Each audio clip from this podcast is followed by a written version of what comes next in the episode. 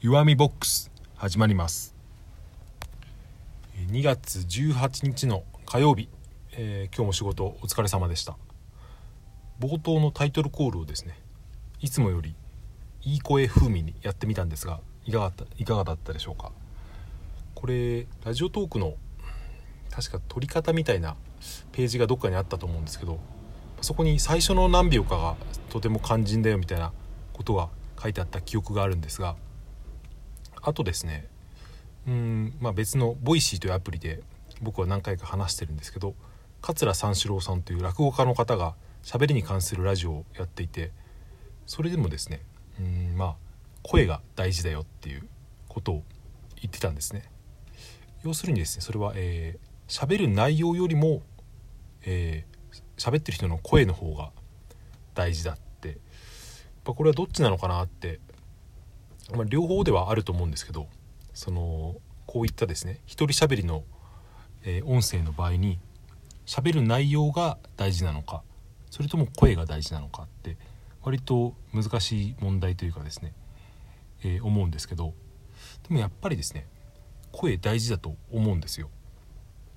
どれだけいい内容を喋っていてもその人の声が嫌いだったらうんもう聞く気がなくなってしまうってことはあると思うんですよね。そう考えると僕の声はですねどのぐらいの人に供養されて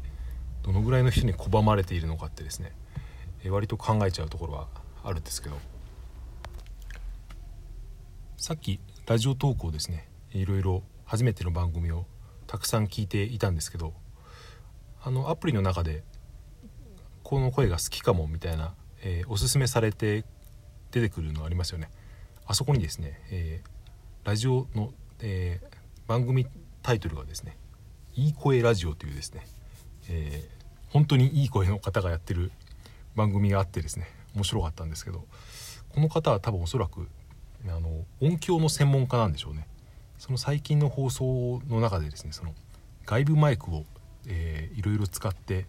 音質を試してみるって僕こういうのがすごく好きなんで、えー、いろいろ聞いてですねいいねとかいっぱい押しちゃったんでさっきツイッターもフォローしたんで多分本ご本人はなんか気持ち悪悪がられてる気はしますけどまあ、えー、もしこの放送を聞いておられたらですね、えー、たくさんいいねをしてしまったのは僕ですということで、えー、まあちょっと勢いで落ちてしまいましたのであまりお気になさらないでください。それで自分の好きな声っていうのはどんな声なのかなって思うんですよね。僕は割と音楽だと特に最近は女性ボーカルの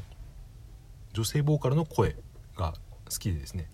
まあ、新しい日本の、えー、シンガーというか歌手だと、まあ、関取花さんの声がすごく好きだし日食夏子さんって僕はよく聞くんですけど、まあ、この方は声も好きだし、まあえー、ピアノ、まあ、音楽ですね。それは好きなんですけどそれに比べるとですね最近の新しい曲で男性ボーカルの曲ってあんまりそうですね。奇妙麗太郎さんぐらいしか聴かないなと思って。うん。だんだん、えー、新しく受け入れる音楽がボーカルだと女性ボーカルになってきたのかなって。これは年齢的なものと何か関係あるのかちょっとわからないですけど、まあ、古い例えばジャズとかにしてもうん。フランク・シナトラご存知の方はとてもいい声の歌手なんですけど。も好きですけど、まあ、それよりですねビリー・ホリデーとかエラ・フィッツジェラルドとかこちら女性のボーカルなんですけどそのそういう声の方が普通にですね、え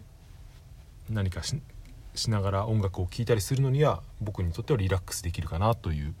ところがあるんですよ。そういうのもあっておそらく僕はその声の質というかですね声の種類で言うと男性の声よりも女性の声が好きなタイプなんだろうなと自分で思ってきたんですけど、えー、ラジオトークを聞いていてですねこと喋りにおいては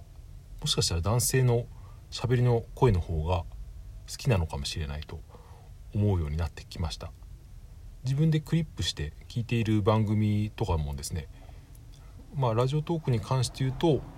男性の、えー、トークの方がまあこれ内容なのか声なのかちょっと分からないですけどまあでもやっぱりあれですよね女性と男性だと、まあ、一概には言えないですけどうん喋ってる内容に共感できるのは同性の方がで共感しやすいっていうのはあるからそこは声が関係ないのかもしれないですけどそれでこういうですね音声アプリ音声の配信アプリで、えー、まあ、声を届けるだとやっぱりその録音環境っていうのもかなり重要になってくると思うんですよね。まあ、そこで僕は外部マイクを、えー、先ほど話したいい声ラジオさんほどではないですけどまあ、えー、いろいろ考えて、えー、まあこの間話しましたけど、えー、この間買ったですねモノラルの単一指向性のオーディオテクニカのマイクはですねまだ iPhone に、えー、接続できていないという変換どれを使えばいいのかなといろいろプラグを買って試してみてるんですけど、えー、まだですね認知されていないと。これは iPhone の問題なのかラジオトークのアプリの問題なのかよくわからないですけど